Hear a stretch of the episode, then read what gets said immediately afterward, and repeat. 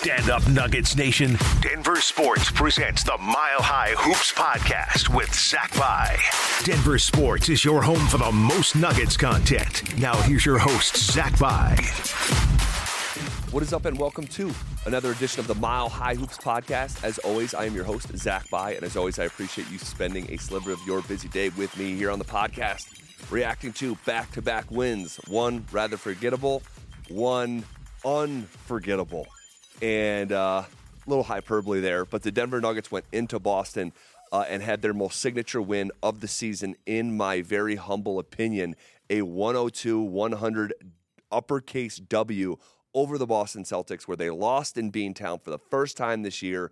They now have a one to the right of their home uh, record. That little dash, it no longer says uh, 20 and 0. That is now 20 and 1. I know this game was a, a couple days ago, guys, but uh, there's a couple takeaways that I thought were kind of signature that I did not want to. Um, breeze by. And I have some uh, leftover thoughts from just stuff over the weekend and um, a couple just news and notes things I want to get to uh, as well here.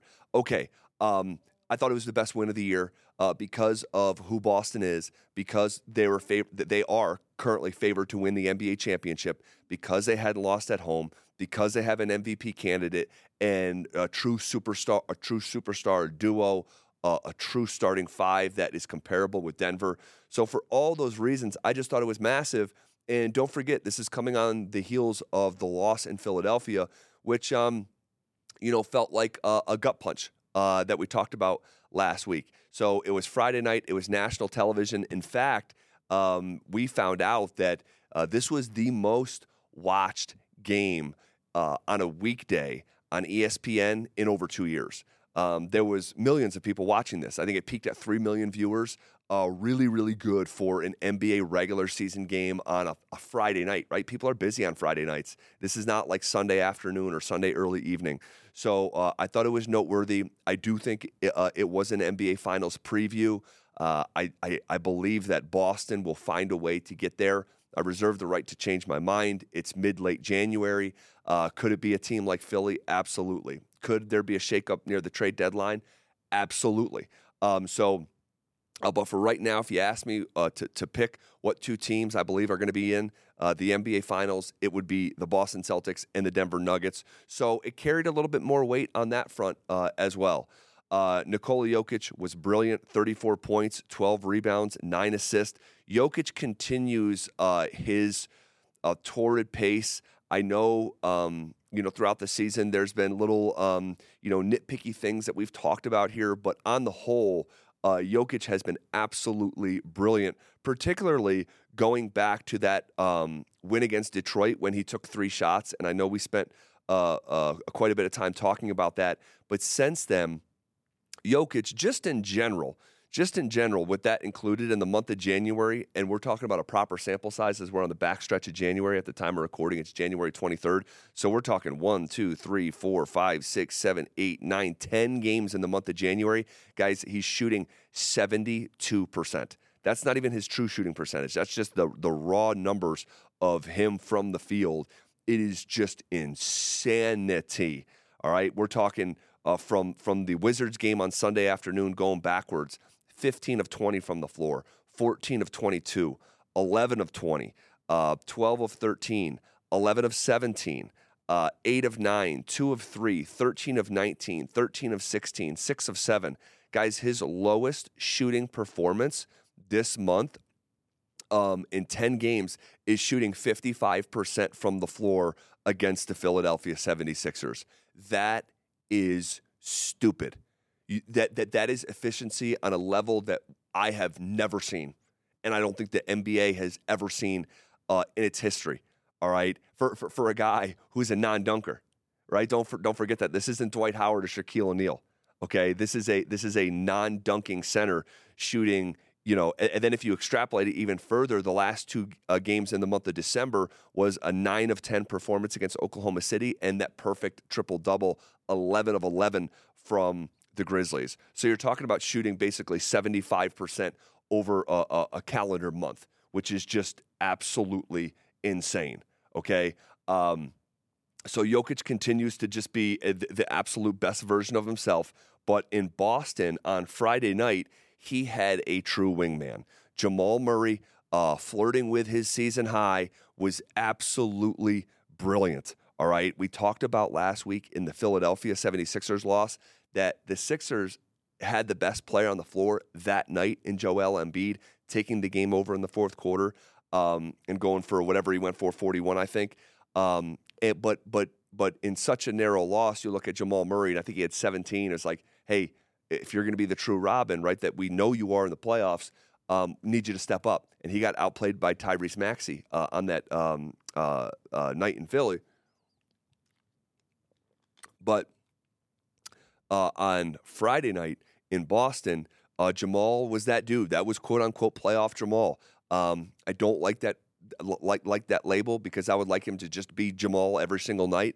And the next game against Washington speaks to that kind of helter skelter. I don't know what I'm always going to get from Jamal Murray, but when the stakes are highest, I have that belief because he has set that standard for himself in those type of games.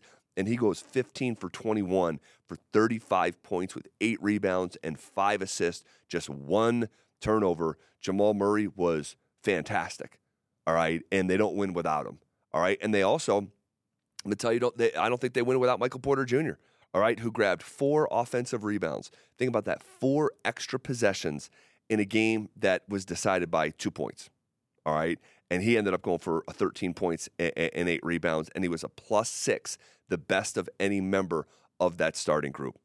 Okay. Um, and then, uh, but by the way, Peyton Watson, you know, and I wanted to get to him. You know, Peyton Watson um, continues to just impress me uh, as a second year kid. I mean, because he is basically that.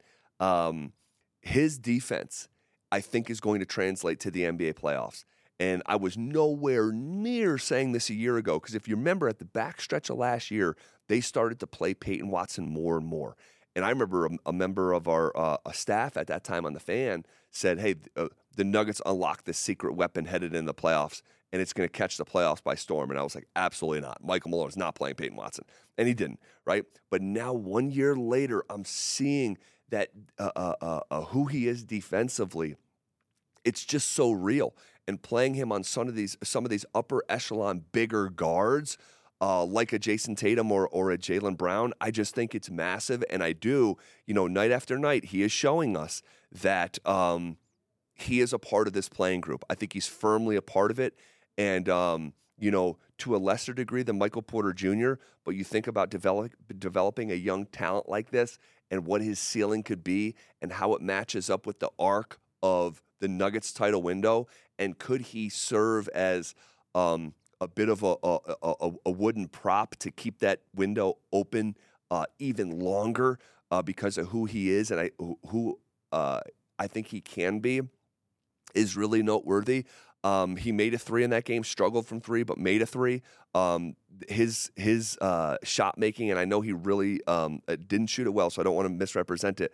But his ability to make shots throughout the last really month and a half, and we've talked about it a little bit here on the podcast. It's just um, I just love it, and I, you just need to keep watering that um, that plant and just watch him grow. And the water is the playing time and development from the organization, uh, and, and, I trust uh, what he's going to get in those departments uh, from the Denver Nuggets. Um, Christian Braun, however, uh, continues to. I don't want to overreact because I saw him do it at the highest level night after night last year in the playoffs, but gosh, we would like to see more, right? I mean, Christian Braun has been um, on some nights uh, like Friday in Boston, hard to watch. Uh, defensively, he's not having the same impact. Offensively, he's um, on most nights not a zero, but um, not, he's not impactful. He's not impactful. Um, you know, shooting 40% from the field uh, this month, not great. Not great, right? So uh, let's just keep our eye on that. Let's keep our eye on that. He only played um, against Boston, he played only five minutes in a game that Michael Malone really wanted to win. And you can tell just by the playoff intensity, the atmosphere, but also the minutes of you know the the the, the starting players who are all in the high 30s. I think someone was in the 40s. Um, but you know Christian Braun wasn't a part of of things there, and a, a, lot of times, uh, more oftentimes, unfortunately than not, offensively he's been um, uh, hard to watch and then sometimes cringe worthy. Uh, so again, I don't want to overreact. And by the way, um, before we move on from the Celtics game, I don't want to overreact in general to the game. Like, had the Nuggets lost that game 102 to 100 instead of winning that game 102 to 100, I'd be coming in here and saying, let's not overreact to it. So, just because the shoe's on the other foot, I don't want to get carried away um, and get overconfident and overzealous um, about, you know, one 48 minute basketball game. If Jaylen Brown hits his free throws, you know, the Nuggets might lose that game right? But I will say, I will say, a, a, a more uh, out of the trenches of the actual game and more of an overarching thought. You know, I feel confident, and I said this even after the Sixers loss. I feel confident in Denver. Um, going up against Boston or Philadelphia. And we gave our thoughts about Philly last week, so we'll just keep it to Boston here. Is that when I'm watching these teams in crunch time, the reliability rating for the Nuggets for me is just so much higher than it is for Boston. Like and, and and I've used this analogy before, but we've all used like a rideshare app like Uber or Lyft or whatever.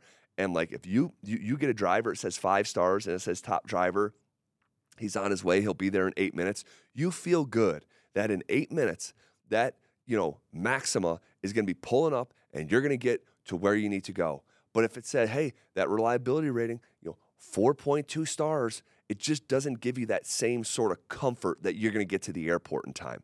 And when I look at the Nuggets, their reliability rating in the clutch, both offensively and defensively, it just gives me comfort over the course of a seven game series, should these teams play in the NBA Finals, that the Nuggets would be buttoned up in those massively important, department, important departments.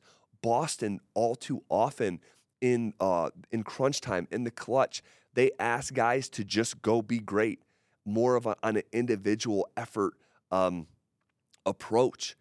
And, and I just don't believe that, that the isolation go be great offense is sustainable as these teams would think it is in the playoffs on a possession by possession basis when the intensity and defensive pressure and effort is at a fever pitch more oftentimes than not. And, and I'm not saying it doesn't work because I watch Kobe bail out the Lakers time and time again, and Michael before that. And, and but with the Nuggets, they are built so uniquely, and they're they're so talented where they do have guys that can go get their own shots, but they can they can stick, you know, Michael Porter in the corner, KCP in the corner, uh, uh, uh, uh, uh Aaron Gordon in one of the dunker spots, and run pick and roll and have different options with what I believe is reliable, reliable shooting.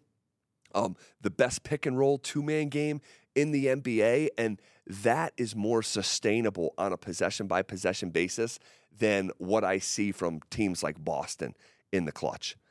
Um, couple more thoughts here. Uh, um, I got to the Jamal stuff. You know, I, w- I wanted to just you know uh, uh, emphasize you know the two game difference for Jamal. Um, n- uh, a night over night, Friday to Sunday.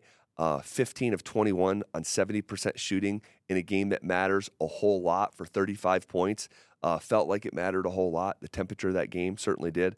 Um, but then the next night against the Wizards, he plays even more minutes and goes, you know, seven of 23 from the floor. All right. Um, that's a 40% swing in field goal percentage game over game. And I do think it speaks to the, uh, like I mentioned before, a bit of a up and down nature with Jamal Murray in the regular season that can, when you have expectations for him to break through that layer of consistency that he's just never been able to do, it can drive you a little bit crazy. Now, no worries, you know, the Nuggets won, um, and it's not that big of a deal, um, but it just, that's what separates, you know, the stars, right? And, and, and I think Jamal Murray is a playoff star, but uh, in the regular season still leaves that bit to be desired. And but but here's what's encouraging: like there's growth for a player who is already um, a, a, a, fantastic player who I know what I'm going to get when the chips are down and, and, and those high leverage moments. uh, and the fact that there's still room for him to grow. You know, we talk about this from time to time. Like a, a lot of times, the history of the NBA will show you that these guys are truly not in their prime until 27 years old, right? That's a common like line of demarcation. Jamal's still 26. He just turned 26 years old uh, in February. So, you know, the fact that there is still room to grow when he already has real pelts on the wall, um, you know, I, th- that's a that's the positive spin on it. That that that he can still, um, you know, reach new heights uh, as, as, a professional basketball player. Um, real quick, uh, Bruce Brown, guys, his name is in trade rumors left and right. Okay, uh, he gets dealt last week from Indiana, signs that lucrative contract, ends up in Toronto. Um, you know, seeing names, you know, Lakers uh, involved uh, are, are, are going to be involved. New York Knicks could be involved. Philadelphia 76ers could be involved. We're going to continue to watch this. All right. Um, I don't want to do any sort of fear mongering or like, you know, but to think that this couldn't come back to have an impact against Denver in the NBA playoffs is probably a little bit naive, right? It's going to be a potential contender. Um, Bruce Brown, we know him well and the things that he brings to the table. And, you know, it, there's always a next, an extra layer of familiarity um, when when facing a former opponent in such a close period of time. Look at KCP against the Lakers and the impact he was able to have against his former team that he won a title with. I don't have to put my brain in a pretzel to see Bruce Brown making a direct impact on a playoff series against the Denver Nuggets. Obviously, I hope that doesn't happen. Bruce has been one of my favorite forget Nuggets pro athletes to cover in my seven years in Denver. And um, we're just going to continue to follow um, you know, the smoke, you know, and ultimately uh, next month's deadline is we're just a, a couple weeks away from that NBA trade deadline on February 8th.